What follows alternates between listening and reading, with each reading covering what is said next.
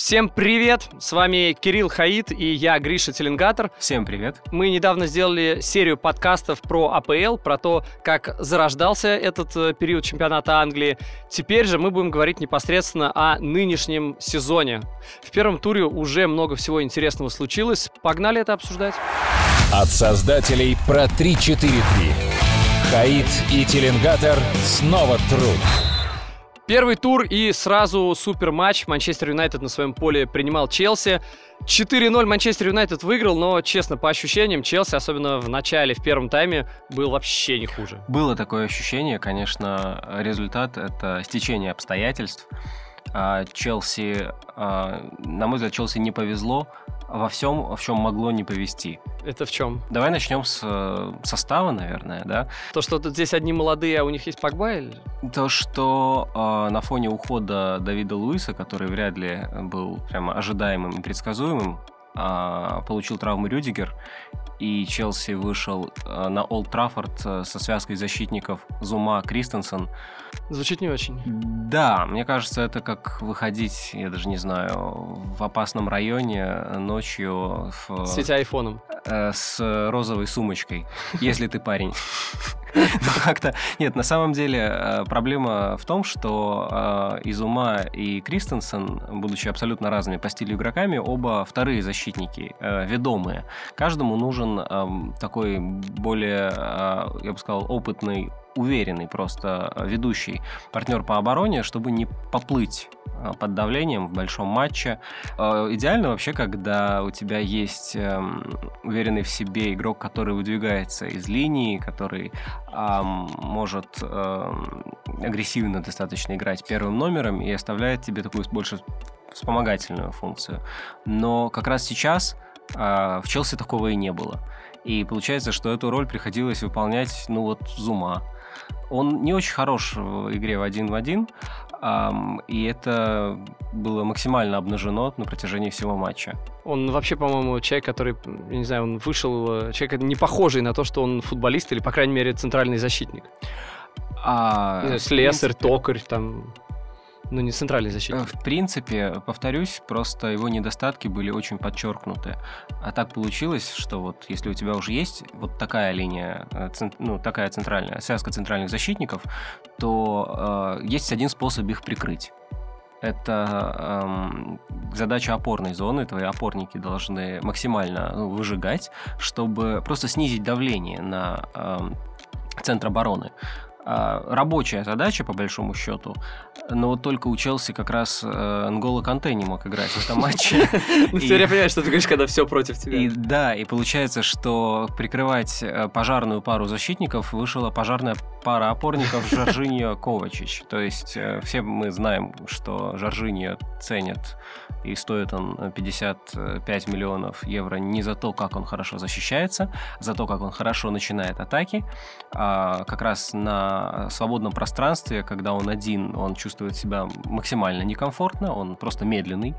Вот. А Ковачич, он же тоже не бог весть какой опорник. У него другие качества. Ну, в большей степени, конечно, опорник. Нет, в большей. В том смысле, что он просто чуть слабее играет в пас и чуть больше бегает. Да, конечно. А еще он неплохо тащит мяч на дриблинге, чем он и во многом занимался в этом матче. Но нужно было... Но в плане помощи Зума... Нет, как собака, которая вот бегает, бегает, бегает. Не Бариус. Да, да. Вот это вот про то, что что, как говорят э, итальянские тренеры, у него два сердца. Вот нет, это не про него, конечно. А Челси очень не хватало как раз вот такого игрока типа Н'Голо Канте, который вот просто много, много бегает и правильно оказывается в правильный момент вот в пустом пространстве. Дело же Канте не в том, что он быстрый какой-то. Он, дело в том, что просто вот э, он каждый раз там, где оказывается мяч, где вот была пустота, а образовалось какое-то вот свободное пространство. Туда идет пас, там Канте. А тут бац, и его нету. Да, и получается, что ну, каждая контратака грозит ну, реальной опасностью для ворот. Ну, слушай, все равно, учитывая даже эту проблему, понятно, что ну, все равно это не может объяснить четыре ноль, тем более у Манчестера тоже есть свои проблемы. Что тогда еще повлияло? Не может, но мы не закончили перечислять, что у Челси пошло не так. Да, то есть, когда у тебя настолько слабый центр обороны и настолько слабая опорная зона, ты уязвим к контратакам. Это как бы основа, понятно, да, исходя из которой Фрэнк Лэмпард а, придумывал план на игру. И он почему-то э, спланировал э, играть на Олд Траффорд э, с этими проблемами э, в, во владении, в атакующий футбол первым номером. Вот это наиболее странно. Контроль мяча, вот все дела. То есть вот это наиболее странно, конечно. То есть э, он, э, он молодец, он смелый. Ну, видно, что человек лучший бомбардир в истории Челси, и, видимо, это, ну, он мыслит, соответственно, атакой больше. А, ну, по каким бы причинам там он так не мыслил, он действительно сыграл очень смело, и... Э, в чем странность этого плана, на мой взгляд, да, если бы даже Челси провел идеальный матч, то есть там а, реализовал бы все моменты, там бы залетало много, это, это, ну, в целом бы везло. Все равно это было очень рискованно, потому что м- если ты ставишь Манчестер Юнайтед перед фактом, что а играй только на контратаках, Манчестер Юнайтед не будет очень сопротивляться. Они, в принципе, не против. Мне вообще вот эта история больше всего нравится, потому что э, что мы видим по факту? Я увидел Манчестер Юнайтед, который обороняется очень низко. При этом мы видим, как э, э, Сульшер открыто говорит, да, там атака в крови нашего Манчестер Юнайтед, бла-бла, красивые слова, а Пог, в результате... Погба говорит, мы стали больше атаковать. И Погба это тоже да, говорит, да, что они много атакуют, замечательно. А в реальности вообще наоборот. Муриньо, наверное, сейчас плачет, поскольку его критиковали за то, что вот он слишком много об обороне думает, но мы видим, что играет Сульшер, он еще больше от обороны строится. А Сульшер очень умно себя ведет, он говорит правильные слова, а делает то, что полезно для команды. Говорит одно, а в реальности у нас совсем другое. А вот, ну, действительно, то есть, оказавшись перед необходимостью, оказавшись перед фактом, что Челси хочет играть в контроль, кстати, в первые минуты, ты обратил, наверное, внимание, Манчестер Юнайтед встречал выше, пытался прессинговать, то есть это была борьба за инициативу, обе команды показали желание играть первым номером. Вот в это время Юнайтед выглядел хуже всего. И только вот после первого гола только после первого гола, когда, ситуация, да, когда они, они окончательно сели ниже. сели ниже, им стало окончательно комфортно, и уже уязвимость Челси к контратакам стала окончательно, да, выпирать вот при каждом удобном случае. И после этого, даже повторюсь, если бы все шло в их пользу, это было бы, знаешь, просто вот это было бы как лекарство с очень большими побочными эффектами. То есть они бы, может быть, много и забили, много создали, но атаки, контратаки все равно бы пускали. Потому что то, что мы видели, вот эти вот роскошный пас, э, э, чуть не сказал Фабрегаса, боже мой, упаси, упаси Господь, э, Погба, который просто типа вот получил, посмотрел, отдал, а там пространство, беги налево, беги направо, куда хочешь, ты убежишь и забьешь. Помнишь, как они забили Тоттенхэму в прошлом сезоне? Пас Погба на все, это вот просто, ну, это уже, можно сказать, это классика эм ю для Сульшера. Да, да, да. И это то, для чего держит Погба, собственно, который вот так ему не нравится, вот так он хочет в атаку, а вот это именно то, зачем он вообще существует. Конечно. Вопрос, повторюсь, только в том, зачем Челси э, так настойчиво с первых минут играл во владении. То есть они были неплохи в некотором роде. У них неплохо держался мяч. У них моменты были. У них были неплохие моменты, не стопроцентные, да, не такие, что забей или ты идиот. Ну, все Нет. равно. Но были неплохие моменты, конечно, безусловно. Но при этом э, это была очень, э, очень открытая схема. То есть э, вот эта свобода, эта нехватка Канте, о которой мы говорили, но она бы по-любому, она должна была сказаться рано или поздно. И чем дальше, тем больше она сказывалась, потому что нелогичный первый гол Юнайтед поставил Челси в сложную достаточно ситуацию. И, ну, мне кажется, что тут не хватило немножко прагматизма Лэмпарду. То есть можно спокойно по- поиграть при счете ноль один, когда у тебя еще там почти весь матч впереди. Но чувствовали силу, шли вперед, раскрывались, раскрывались, раскрывались. А что мы еще знаем про Манчестер Юнайтед при Сульшере? Ну, за все эти уже полгода, которые он тренирует команду, с реализацией-то у них все в порядке. Им не нужно много моментов. Им не нужно вообще как бы переигрывать соперника на протяжении большей части матча. Это то, о чем, на что жаловался потом Лэмпард, что типа пять ударов в створ, но четыре гола, ну типа вот реализация. Ну конечно, но это же не нонсенс для Сульшера. ПСЖ тоже жаловался. Там было, в принципе, три атаки, которые закончились ударами поворотов. Последние там вообще и атаки-то не было. Да, как бы, то есть это, ну, в общем, в некотором роде типично. Ты, когда едешь на Олд Траффорд к этому Юнайтед, ты закладываешься, что им не нужно много моментов, и что они комфортно чувствуют себя на, на контратаках. А Челси выбрал максимально удобный стиль для соперника. Давай, чтобы заканчивать этот матч, и, собственно, про другие тоже есть что сказать. Э, какие-то э, прогнозы пока все равно делать рано, потому что хочется посмотреть на Манчестер Юнайтед, наверное, в других ситуациях, ситуациях менее удобных, да? Абсолютно верно. Ну, то есть, и на Челси, во-первых, я не могу сказать, что Челси прямо радикально не понравился. Челси показался немного наивным, но, секундочку, придет Н'Голо Канте. То есть это даже вот этот план, если бы он был на поле, была бы немножко более рабочая ситуация. И э, было бы очень интересно посмотреть на них с более такой, с такой вот страхующей ситуацией в центре поля, да, с тем же Рюдигером, и э, не в том сценарии, когда у них залетает в их ворота вообще все. Там сколько, два гола было после столкновений.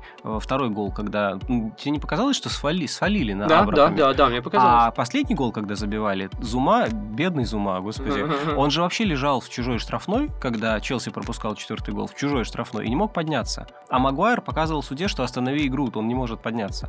Но они убежали в контратаку в этот момент, там не было центрального защитника, и забили. То есть вообще как бы все, все пошло не так. Ну, конечно, я хочу сказать, что просто, конечно, Челси в сценарии, когда не настолько будет вот, ну, как бы против них сценарий, вообще не, как бы, вот, неудобный для них. Мне показалось, что эта команда вполне боеспособна, она конкурентоспособна.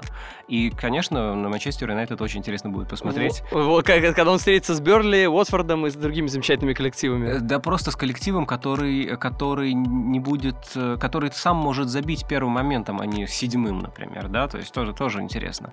В том смысле, что, слушай, мы еще не, не обсудили одно противоречие МЮ, как им обороняться с Магуайром. А, ты имеешь в виду то, что низкая или высокая линия обороны? Да, конечно. Ну, то есть, они-то оборонялись низко, но ведь не сразу, когда счет их стал устраивать. А сразу-то они высоко А чем, напомни, оборонять. Чем Магуайр плох при высокой обороне? А, ну, медленный. Ну, в том плане, что, типа, если оборона низкая, то ему особо-то и бежать никуда не надо, а если у тебя за спиной куча пространства, то тебя закинут, и он хрен кого догонит. Грубо говоря, так. Ну, то есть у него масса достоинств, да, он там, в частности, он прекрасно играет позиционно, а внутри штрафной. Но зачем э, как бы использовать его в ситуации, которая э, единственный его недостаток выпячивает, а достоинство маскирует? Конечно, ему разворачиваться и бежать, ну, понятно, да, если ты играешь в высокой линии обороны, как против тебя играть? Тебе просто забросы за, за спины защитников все время и форвардов на ход как бы вот забрасывать. Вот, ну, представляешь себе, он разворачивается и пытается там догонять Стерлинга. Бессмысленно. А там до штрафной пятнадцать метров бежать еще. Вот не нужно этого делать. Вот МЮ первые минуты пытался играть именно так. Ну, собственно, именно поэтому для МЮ было очень важно забить первыми, чтобы дальше перейти на удобную систему обороны. И да, да, да, да. И вообще кажется, что, ну, то есть я думаю, что рано или поздно, то есть вот то, что мы увидели, это было максимально близко на э, Мауриньевский Юнайтед. Просто показалось, что это немножко вынужденно, когда они вышли вперед. Мне как бы кажется, что неизбежно Сульшер так или иначе придет именно вот к окончательно мауриньевской такой версии с низкой защитой и а, отказом от вот этих попыток прессинга, которые мы сейчас еще наблюдаем. Ура! Давай переходить к следующему матчу, причем даже не столько к матчу, сколько к трансферам. Хаит и Телингатер. Англия и футбол. Прежде чем говорить про Ньюкасл-Арсенал, э, надо сказать, что у Арсенала было все очень плохо с трансферами, казалось, проблемы с составом, народ уходит, все ужас, ужас, ужас. А тут, бац, за неделю до старта сезона пришел Пепе, плюс в последний день пришли Тирни и Давид Луис, и как бы уже все не так страшно, и можно уже из топ шесть даже не вылететь. Без, безусловно, можно не вылететь из топ шесть, потому что прогноз, который я такой радикальный немножко про них делал, что они фавориты на вылет из топ шесть, это, конечно, касалось... Это было под... Той команды, которая... Да, да, двухнедельной давности, давным-давно это было. Но нет, на самом деле... На самом деле трансферы Арсенала при всей их крутости, ну, она, когда ты делаешь что-то в последний момент, вот там всегда есть какой-то вау-эффект, тем более, когда Арсенал тратит много денег, в этом двойной вау-эффект, но все-таки есть небольшие опасения в том смысле, что м- а хватит ли этого? То есть, смотря, смотря на что рассчитывать болельщикам команды. Ну, то есть, бороться за топ четыре, ну, наверное, да, теперь можно. А, но впереди еще... А, продажи, то есть есть как бы трансферное окно в Англии работает еще на выход, и еще вопрос, кого можно упустить, купив Пепе, кого можно продать, чтобы закрыть эту дыру в бюджете. Ну, вроде Обамеянга вроде бы удалось сохранить, слава богу. Да, да. И, кстати, на самом деле атака, мне кажется, просто космической. То есть какие бы, какие бы проблемы там ни были в защите, Обамеянг, Пепе и Ляказетт — это столько удовольствия просто подарят эстетического э, болельщикам, что, мне кажется, даже такие мелочи, как турнирная таблица, немножко уходят на второй план. То есть, э, смотри, ситуация какая, их нужно как-то разместить, но э, судя по тому, что я помню про видел, как играет Пепе, ему очень важно не быть э, изолированным на своем правом фланге, то есть это не парень, который играет сам по себе. Он не просто смещается в центр, он э, очень э, эффективен, скрещивая траектории движения а с другим игроком атаки, который бежит на перерез, допустим, с левого фланга направо. Видели бы вы сейчас, слушатели, как жестикулирует Кирилл, скрещивая руки. Да, вообще, да, да. Э, нарисовать Пеп... это надо было, но да, смысл да. в том, что в смысл в том, что Пепе есть. Пепе, я просто общался с журналистами из Франции, они все просто там восхищались. И даже, в принципе, можно не общаясь с журналистами Франции, просто посмотреть статистику, он лучший после Мбаппе. У него там двадцать два гола и одиннадцать голевых в сезоне. Ну, слушай, на самом деле такая статистика, она немножко обманчива, там половина голов с пенальти почти, ну, если на то пошло. То есть я, допустим, глядя на матчи Лили, считал, что э, Пепе без бомба деньги на ветер, потому что они были хороши именно как связка. И то, что... Один зарабатывает пенальти, другой реализует. И то, что... Неплохо, я бы тоже так мог, на самом деле. И то, что бомба, он как бы чуть-чуть второстепенный, ну, мне казалось, это просто, это всего лишь значит, что его-то продадут за восемьдесят миллионов через год. То есть вот, вот, собственно, и вся разница между ними. Но нет, Пепе, конечно, игрок с прекрасным дриблингом, но именно в Арсенале есть футболист очень быстрый, который любит стартовать на фланге, на левом фланге, да, и сместиться в центр, и он классно в этом смысле двигается, и до сих пор он двигался только с Ляказеттом в паре Обамеянг, а теперь с Пепе это будет, ну, мне кажется, прямо очень интересно посмотреть, может, ну, некая химия даже образоваться, потому что они как-то вот а, в теории, повторюсь, это все теория пока что, но вот в теории, мне кажется, они а, стилистически очень друг друга дополняют. Мне в этом плане, э, ты так красиво все это рассказываешь, там, с тобой тяжело не согласиться, но я вот смотрел матч с Ньюкаслом, и так сумбурно выглядел Арсенал, э, это касалось и обороны, и нападения. То есть они какие-то, какие-то выносы, какие-то передачи не совсем туда. Вот даже вот смотришь, Челси проиграл четыре ноль, но он был не то чтобы сильно хуже Арсенала. Не, ну, он получше все-таки. Челси вот реально был получше, хотя проиграл четыре ноль. Но какой-то вот я представляю... Челси, знаешь, почему был лучше? Потому что у них прослеживалась идея, которую они не очень хорошо реализовали. У Арсенала не прослеживалась идея. На самом деле, теперь, когда мы вот хорошо, красиво вот так вот описали этот прекрасный Арсенал будущего, давай поговорим про Арсенал настоящего. Там немножко другая команда. Дело в том, что у Арсенала сохранилось пока что. Это сыгран один тур. Но вот то, что мы видели сейчас, без Пепе в старте и почему-то без Ляказетта, я не совсем понял эту историю с Обамеянгом. Да, для меня тоже, конечно, удивляет. Я даже не знаю, что меня удивило больше. Отсутствие Ляказетта или отсутствие Эриксона в старте Тоттенхэма. Поговорим про Эриксона. Там, там, на самом деле, не так уж это удивило, по-моему. Ладно, ну, дойдем с еще. Ляказеттом действительно странно, но суть в другом. Вот то, что вот, показал Арсенал в этой первой игре, как будто вообще сезон прошлый не заканчивался, в том смысле, что ключевая их проблема осталась прежней. Они хотят играть в один футбол, а могут в другой. И вот, от, вот это вот настойчивые попытки играть э, вот от себя, там, разыгрывать как-то вот, мелкий пас, э, контролировать мяч. Э, Челси хотя бы моменты с таким футболом создает. А Арсенал не очень создает моменты с таким футболом. При всей замечательной атакующей группе, которую ты ее перечислял. А вся замечательная атакующая группа Арсенала идеально создана для контратак. То есть я не очень понимаю вот эту вот концепцию позиционного футбола, да и Эмери никогда не был прямо, знаешь, таким вот прям вот концептуалистом, фанатом именно позиционного футбола с мячом. Он достаточно гибким был всегда тренером. Он всегда делал то, что лучше для команды в целом. И, кстати, Севилья и ПСЖ там по-разному играли достаточно. Странно, что вот в Арсенале он, ну, действительно, вот он как не было лета. А Арсенал пытается играть с мячом, все время держит мяч, не знает, что с ним делать, но когда мяч теряет и отбирает у соперника, что-то получается. Вот в первое время, вот в самые первые секунды. А, кстати, я бы еще, может быть, списал их проблемы на то, что очень тяжелое поле было. Понимаю, что это смешно звучит, но там был жуткий ливень, и мяч просто, ну, правда, плохо катился. И, кстати, отсюда там бешеных, я не помню, сколько было попыток обвода? пятьдесят? сорок девять, по-моему, сорок девять, да, ну, там половина из них успешные. Это не потому, что... Не потому, там, это при том, что Пепе не играл с, с первых минут, не потому, что там все Неймары, а потому что, ну, просто, когда мяч не катится, то, наверное, они просто, ну, а что продвигать делать? Мяч как-то надо, надо да? Же, да. Так, ну, пытались обвести, спотыкались, теряли мяч. Там. Хотя, на самом деле, это тоже на таком покрытии еще тяжелее тоже и обводить, если мяч скользкий, если поле сложнее ввести, на самом безусловно. Деле. Безусловно. Тоже... Повторюсь, я идеи какой-то в действиях Арсенала не увидел. То есть даже в действиях Ньюкасла я увидел идею, она очень читалась. Слушай, ну когда там попадают отбиться, штанги, да, отбиться. Да, да, помимо просто... отбиться у них моменты были, там и штанга была, и другие моменты. То есть счет мог быть один ноль в другую пользу вообще легко. То есть, ну, тут это вообще бесспорно, по-моему. Mm-hmm. Что, нет? Ну, может. Ну, нет. Мне кажется, что, ну, не знаю, мне Ньюкасл показался все-таки, знаешь, это не такой модный автобус, как у Бенитеса был, а ну, такой, ну, такой автобус, ну, такой, как у Брюса, как у Стива Брюса. Вот здесь вот шестьдесят четвёртой в остановке. Да, ну, то есть, мне кажется, что вполне можно было его взламывать. Ну, повторюсь, вот Арсенал — та команда, по которой труднее всего делать выводы по первому матчу, потому что очень странный состав.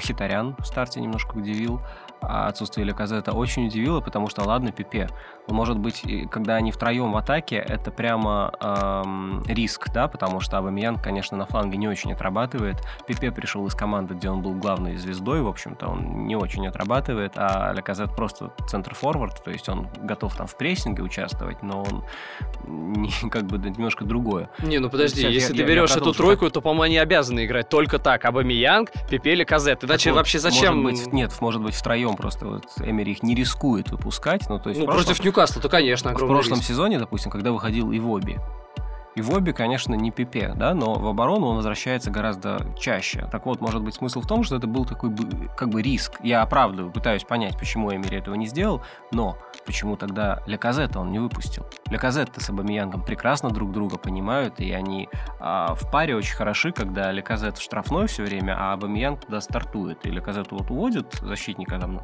куда-то, куда-то, и сразу в эту зону открывается Обамеянг. Ну, слушай, для меня это все равно как, знаешь, преступление. Это если вот там у тебя в Барселоне есть, условно, Неймар, Месси и Суарес, а ты ставишь кого-то другого. Ну, типа, ну, можно, конечно, но вот ведь у тебя супертройка. И то же самое здесь. Если у тебя Обамеянг, Пепе и Ляказетт... Ну, ну, Пепе все-таки новенький. И ты играешь с командой, которая там не Манчестер Сити, не Ливерпуль, а с Ньюкаслом Нет, ты играешь. Который даже не э, Еди... Кристал Пэлас. Да, единственное объяснение, это типа, что Пепе еще там не строился в игру. Конечно, нет, повторюсь, по Пепе вопросов, допустим, у меня лично нет. Ну, а, он будет интегрирован там через пару туров. Но вопросы есть по Ляказетту. Опять же, может быть, мы просто не знаем, то есть мы, допустим, знаем, почему не играл Н'Голо Канте. Он не до конца восстановился от травмы, и Лэмпард предупреждал, что э, я его полуздоровым пускать не буду. Кстати, почему-то... Почему выпустил, да? А вот за эти семьдесят минут он и поправился. Непонятно. Но то есть вот с Ляказеттом не совсем понятная ситуация. Ну, да ладно, собственно. Ну, да ладно, поехали дальше, потому что у нас еще впереди Ливерпуль и много других матчей. Англия. Ливерпуль-Норвич. И тут главное событие не то, что Ливерпуль взял три очка. Это, конечно, здорово, важно и даже вполне предсказуемо. Главное, это то, что Алисон, один из ключевых игроков, получил травму в первом тайме на тридцать девятой минуте, когда выносил мяч. И он пропустит от четырёх до шести недель, насколько я понимаю. Клоп подтвердил. А, так, немножко размыто, но он несколько недель подтвердил. И здесь э, нужно понимать вообще, как без него жить, без Алисона, и кто такой Адриан.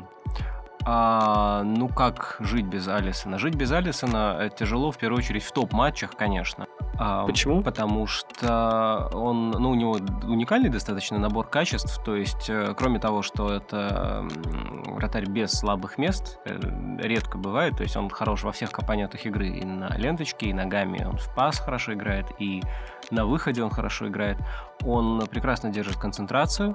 И... Идеальный вратарь, понятно. А, нет, ну то есть это смешно звучит, но как бы он... Э, это идеальный вратарь для топ-клуба и идеальный вратарь для э, больших матчей.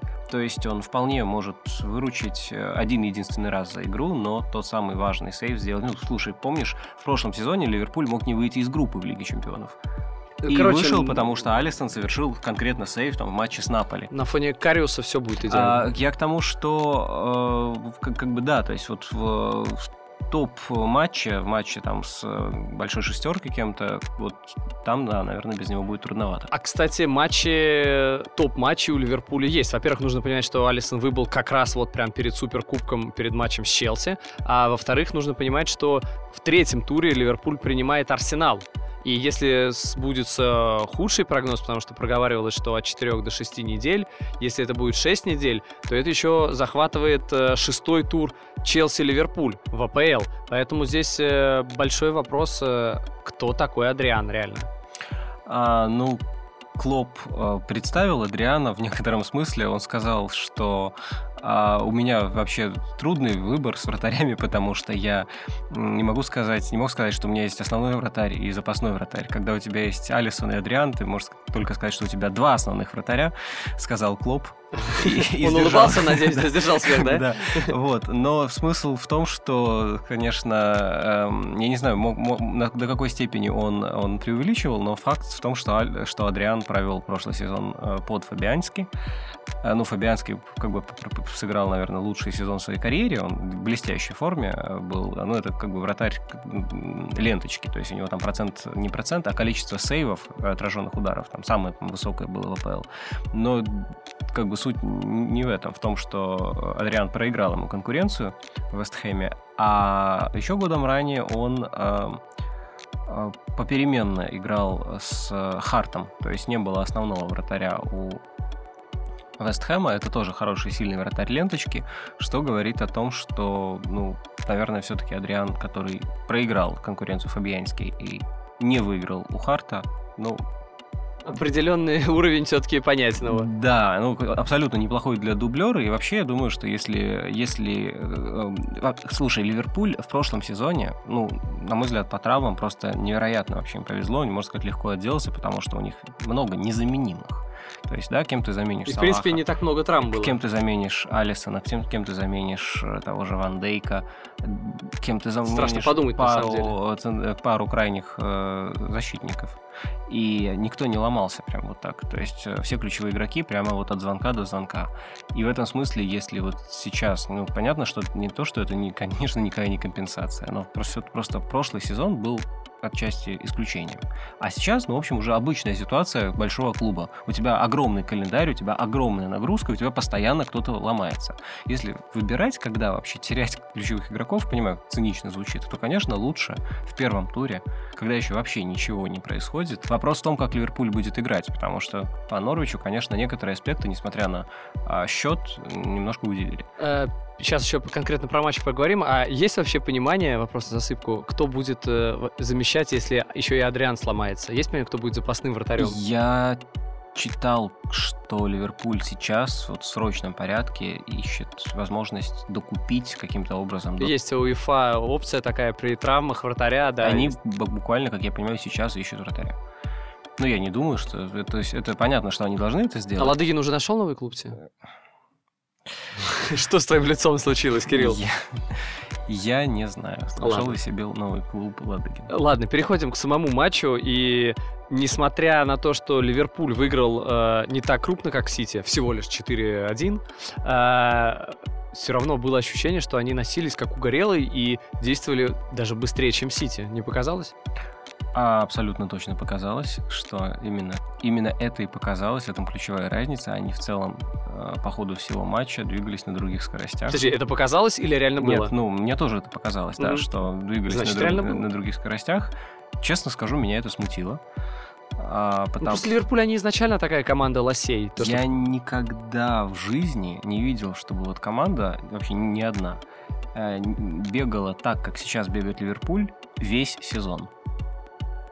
Так нельзя бегать весь сезон. Они бегают так, как будто бы просто прошлый сезон не заканчивался, как будто вот это еще, все еще, да, сто пятидесятое мая сейчас. Но мы помним, что у них там зимой был спад при этом. То есть они не могут так бегать тоже весь сезон. Я не совсем понимаю, зачем им это вот прямо Видимо, сейчас. Видимо, их очень вдохновило нововведение в АПЛ, что теперь будет зимняя пауза, причем Может быть. в феврале, а не как у всех людей Может под Новый быть. год. Да, ну то есть как бы они бегали невероятно совершенно, и мне кажется, что такой крупный счет, он был добыт быстро достаточно, он был, мне даже показалось, ну... все-таки просто за счет интенсивности движения, в первую очередь. А на самом деле это же нормальная тактика. Ты забиваешь по-быренькому три-четыре, а потом куришь бамбук. И смотри, в чем проблема Ливерпуля была часто, там, если ты не забиваешь, хотя, в принципе, прошлый сезон они прошли практически идеально, практически нигде не теряли очки, но проблемы Ливерпуля, они иногда проявлялись когда? Когда вставала какая-нибудь команда в оборону, и ты их хрен забьешь. Здесь, соответственно, если ты изначально закладываешься на то, что ты вначале просто кладешь соперника на лопатки, то у тебя не будет этой проблемы, что, блин, а вдруг не дожмем, и уже там начинается там там шестидесятая, семидесятая, восьмидесятая минута, а у тебя там ноль-ноль, и это проблема. В этом плане Ливерпулю тактику вполне можно понять. Но, во-первых, Норвич легко положить на лопатки. Ну, смотри, для них это Норвич, это, ну, конечно, это не совсем прям Фулхэм прошлого сезона, ну, нет.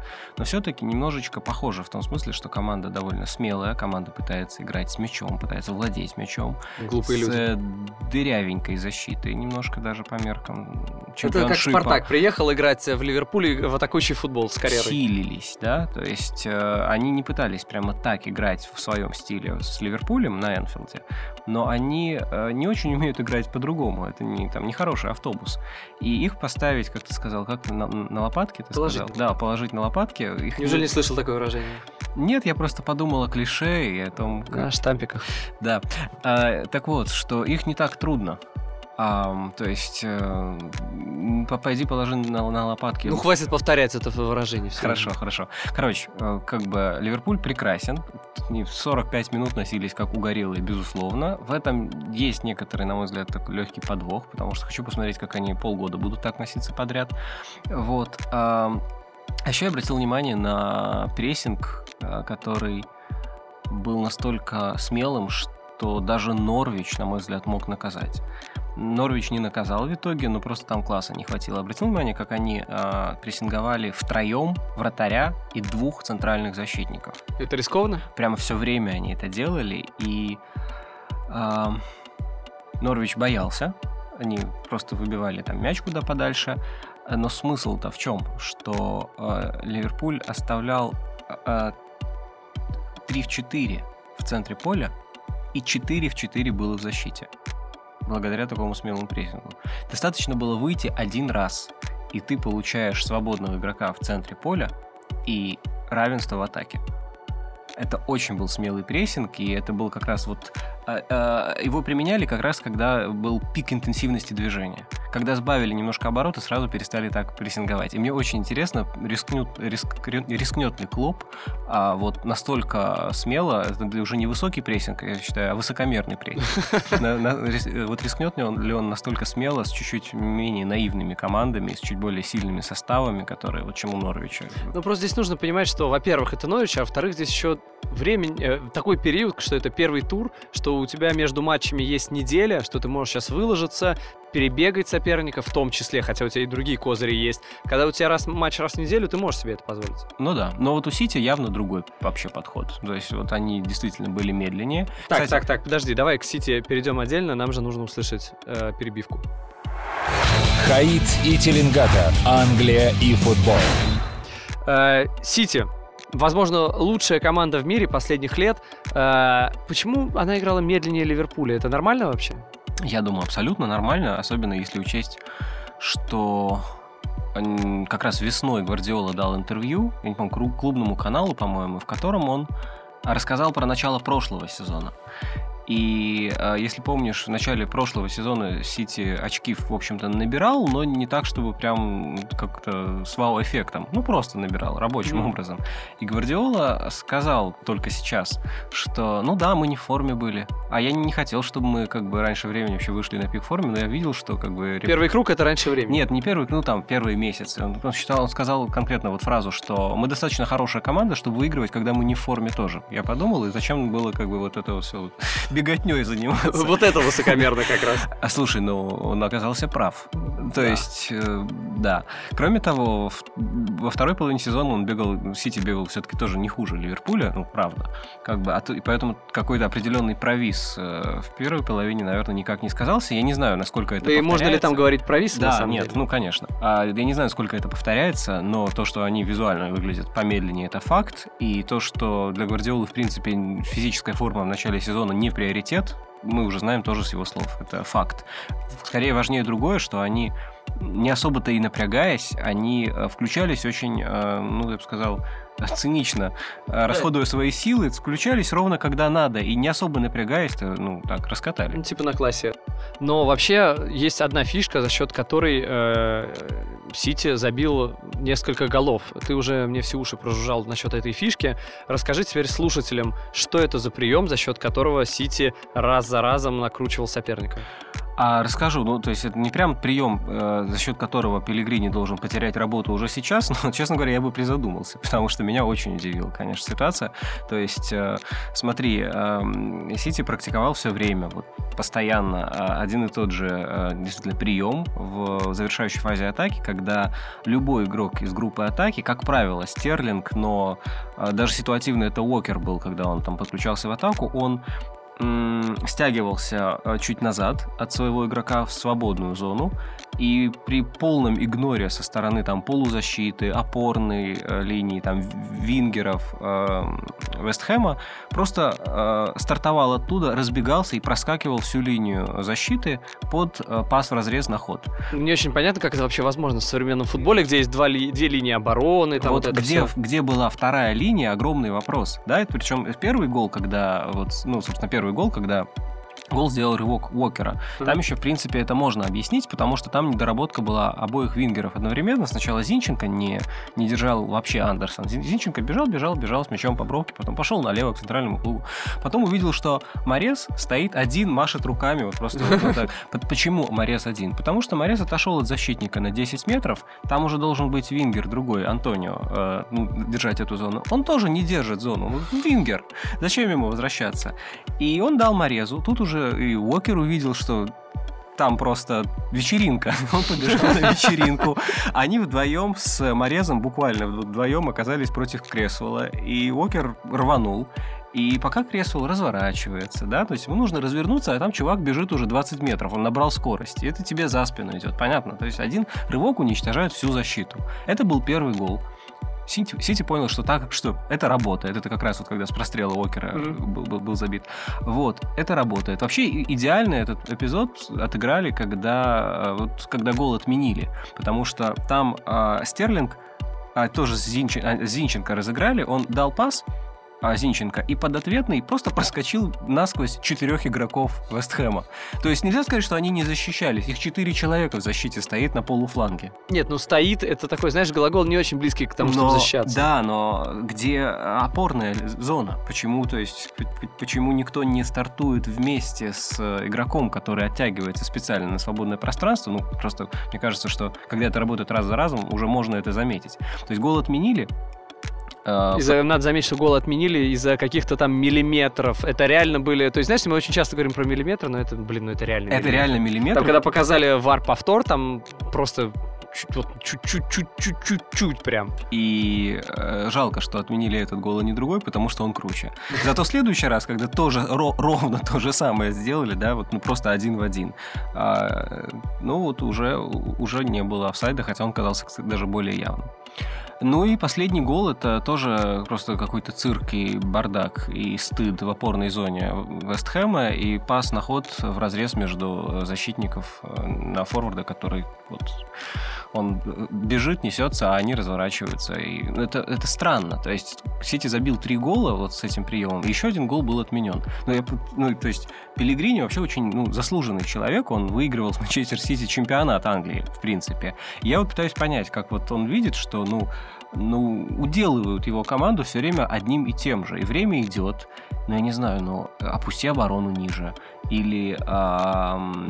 выпусти центрального полузащитника еще одного просто. Или там убери пару вингеров, начни играть в четыре-три-один-два, допустим. Ну просто, ну, в любом случае, если у тебя пожар, то ты не можешь там в этот момент делать... Не там, реагировать м- менять шторы, там, делать ремонт. Рубашку.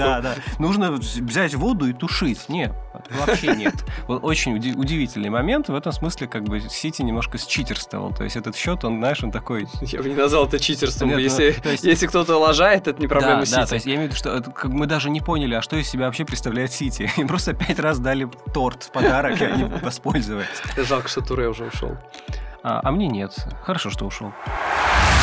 Англия. Тоттенхэм выиграл у Астон Виллы три-один. Конечно, не так крупно, как выигрывали Сити и Ливерпуль, но тоже неплохо и по-своему уверенно, хотя, конечно, победа волевая. Но что меня удивило в этом матче, вот есть такой футболист Эриксон. Все говорят о том, что он может перейти в Реал.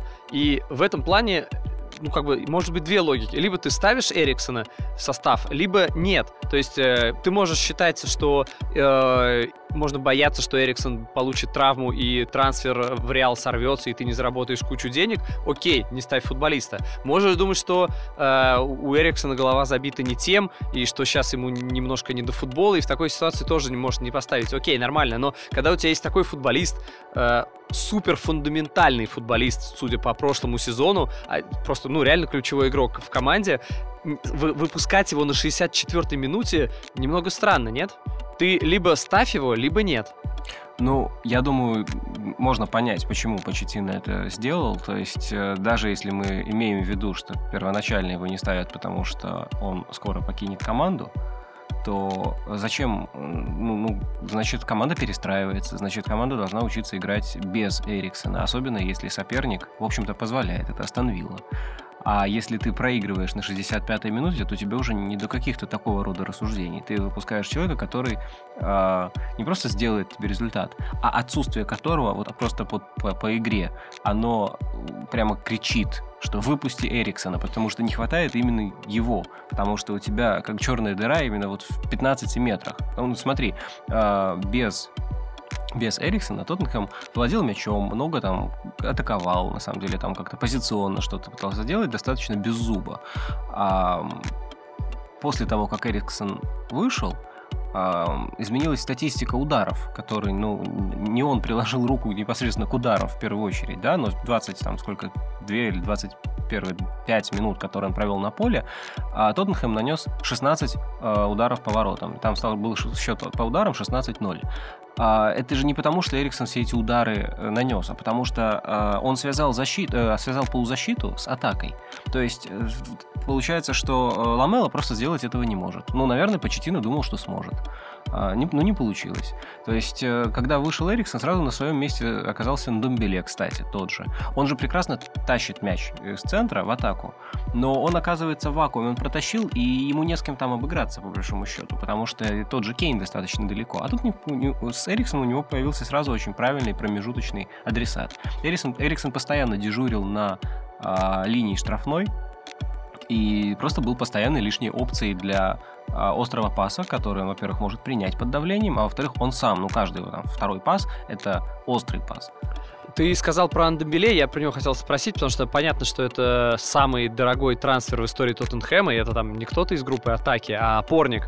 И, в принципе, для дебютного матча он вроде был не так плохо. Гол, голевая передача. Тебе он как? А мне он очень понравился. Я немного удивился, что он не так понравился английским болельщикам. То есть там был какой-то даже хейт, что он много суетится. Много суетится. То есть, ну, он действительно много суетится. То есть он в смысле, что он там делал какие-то лишние иногда рывки, много там... Несколько раз даже завозился с мячом, там брал на себя, когда не нужно было. Но слушай, мне кажется, что такая активность — это, это показатель потенциала. Просто чтобы она была направлена в нужное русло и принесла максимальную пользу команде, это уже, ну, дело за Почеттино просто. А вопрос, он, конечно, может быть более общий, но, допустим, если останется Эриксон, то можно рассчитывать на то, что у нас будет не две команды, которые борются за чемпионство, а три, или кто вообще, кроме Тоттенхэма, ближе всего к тому, чтобы навязать конкуренцию Ливерпулю и Сити? Я бы немного по-другому сказал.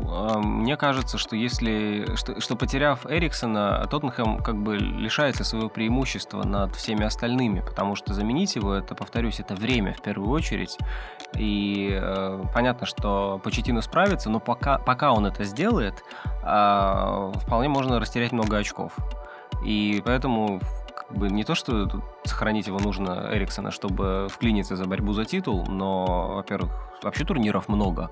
Не только же в а пэ эл можно выиграть титул. А во-вторых, чтобы все-таки сохранить преимущество над всеми остальными командами, перестраиваемыми, проблемными, кризисными. Пока что на этом фоне Тоттенхэм с короткой скамейкой, но сыгранный, конечно, имеет преимущество. Ну, для меня он тоже главный претендент на третье место, но, с другой стороны, я когда смотрю на другие оставшиеся три клуба из топ шесть, это, соответственно, Челси, Арсенал и Манчестер Юнайтед, они... по-своему крутые. Да, понятно, что это команды, которые в большей степени э, находятся в каком-то моменте перестройки, в большей степени, нежели Тоттенхэм, э, Сити и Ливерпуль, но они за счет этого и интереснее. Манчестер Юнайтед э, с таким подбором футболистов потенциально может стать, ну, машиной для контратак. У них для этого есть все. Сейчас э, в какой-то степени их к этому подтолкнули, но в целом э, они, я даже по-другому и не скажу, реально машина для контратак. Дальше. Челси. Э, понятно, что это пока такой полуфабрикат, такой как бы эконом-вариант, потому что они живут в реальности трансферного бана, и это очень сильно сказывается на команде, и тренер тоже в какой-то степени полуфабрикат, эконом-вариант, да? Ну, как бы легенда, понятно, ему большое уважение, все такое, но э, в реальности Челси — это молодняк, в том числе и тренер, э, который э, потенциально, если ему позволят э, набивать в какой-то степени шишки, первую шишку они уже набили в первом туре, и позволят еще немножко эти набить шишки, они могут, как э, тот же Каутиньо, да, потому что он пришел вроде далеко не самым крутым футболистом из Интера за восемь миллионов, но в результате ему дали, дали набить эти шишки, он стал реально очень крутым футболистом, и настолько крутым, что, правда, сейчас уже снова немножко может стать восемь миллионов стоимостью, ну, я шучу, конечно, не настолько, но в Ливерпуле он реально стал супер топовым футболистом. Так может сейчас произойти с Челси, если этим молодым ребятам, которые сейчас косячат, отдают, входят в штрафную, вместо того, чтобы пробить, делают неуклюжий пас, как Мейсон Маунт. Ну и Арсенал, команда с фантастической атакой, правда, мы ее не увидели в первом туре, то есть в запасе, понятно, играл Обамеянг, слава богу, что хоть он играл, но в запасе были Пепе или Ляказетт, то есть это все равно, что чувак купил Феррари и в результате в кредит, и в результате ездит на метро, но мы же понимаем, что рано или поздно он сядет за этот Феррари, который купил. Англия. Ну что, друзья, спасибо тем, кто дослушал нас до конца. Надеюсь, такие есть. Э-э- таким мы увидели первый тур. И дай бог, чтобы весь сезон на АПЛ был таким, как первый тур, поскольку есть о чем поговорить, есть о чем поспорить. С вами были Кирилл Хаит и Гриша Телингатер. Увидимся через неделю. Всем пока. Пока и бог вам рефери.